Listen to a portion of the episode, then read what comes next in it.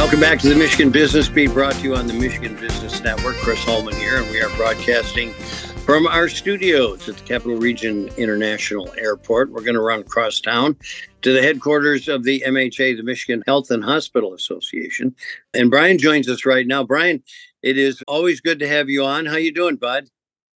Doing very well, Chris. Always a pleasure to be with you. Excellent. A lot of things going on, like there isn't always in your sector, but you came out with a press release recently talking about mandated staffing. Bring us up to date on what that is. Well, absolutely, Chris. And you know, you and I have talked over the recent months about the healthcare workforce shortage that we have here in the state of Michigan.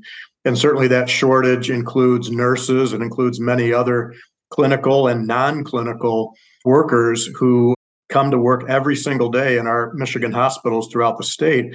But what we're very concerned about is uh, legislation that's been introduced in the Michigan House and Senate very recently that sounds good on the surface, but in fact is incredibly concerning and would lead to real access problems for Michiganders if it were ever implemented. And this is nurse to patient staffing ratio mandate legislation.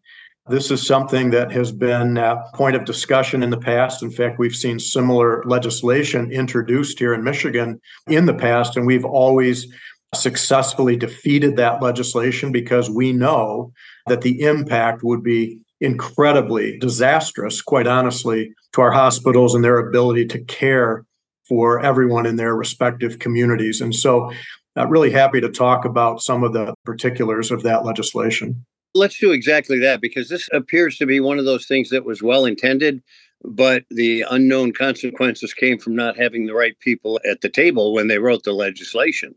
So, run down the bad parts.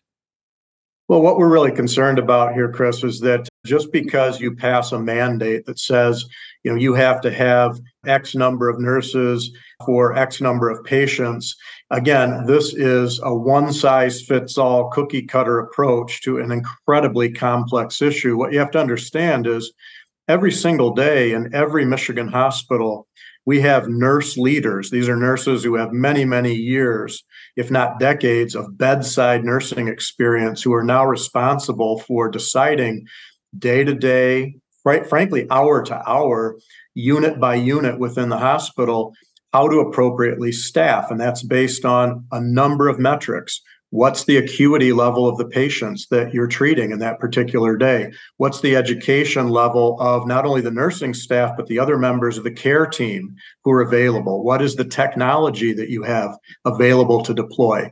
You know, things look a lot different on a Saturday night than on a Wednesday afternoon. They look a lot different in the Upper Peninsula than they do in downtown Detroit. This is a very complex issue, and to think that we could have a one size fits all approach that would replace that local decision making on its face makes no sense at all. But, Chris, here's the real issue you would be putting hospitals in an impossible position because we don't have the available nursing staff to meet these mandates. The reality is, we are trying to hire right now, today, 8,500 registered nurses in Michigan hospitals. We are not able to do it because this is not just a Michigan problem, it is a national problem, this nursing shortage. And it's caused by a number of factors, namely demographic realities. More nurses have left the field than we have in the pipeline to replace them. So hospitals would either be fined and penalized for doing the right thing and taking patients in when they need care, or we would simply need to close access. And that means taking beds offline, perhaps closing entire units of the hospital going on diversion. This means longer ER wait times. This is not good for patients, Chris. Well, it's a pretty incredible thing. What brought this about? And as you know, this is not just in healthcare, this is everywhere. There just are not enough talented bodies.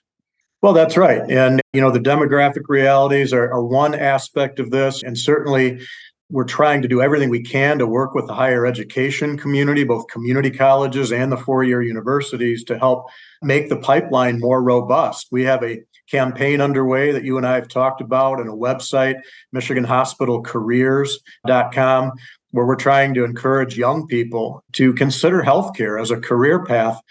Certainly, there's never been a better time than now from an economic perspective for young people to take advantage of the support that exists today for community college and four-year universities and to uh, to consider healthcare. So we really encourage that. We also know that part of the solution here is to ensure that healthcare and hospitals in particular are a safe place to work. We know that there's a rise in episodes of violence against our frontline caregivers.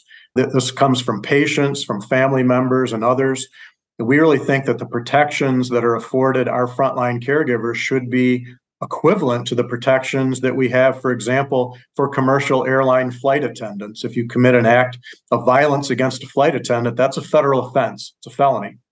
Yeah. And we believe that uh, we ought to have those same protections for our nurses. So, you know, there are many factors here at play, but simply passing a mandate is not going to solve this problem, Chris. And I, I want to point out, too, because this is the Michigan Business Network, we have a number of business organizations who have joined our coalition to oppose this harmful legislation, including the business leaders from Michigan, the Michigan Chamber of Commerce, the Detroit Regional Chamber, and the Grand Rapids Chamber.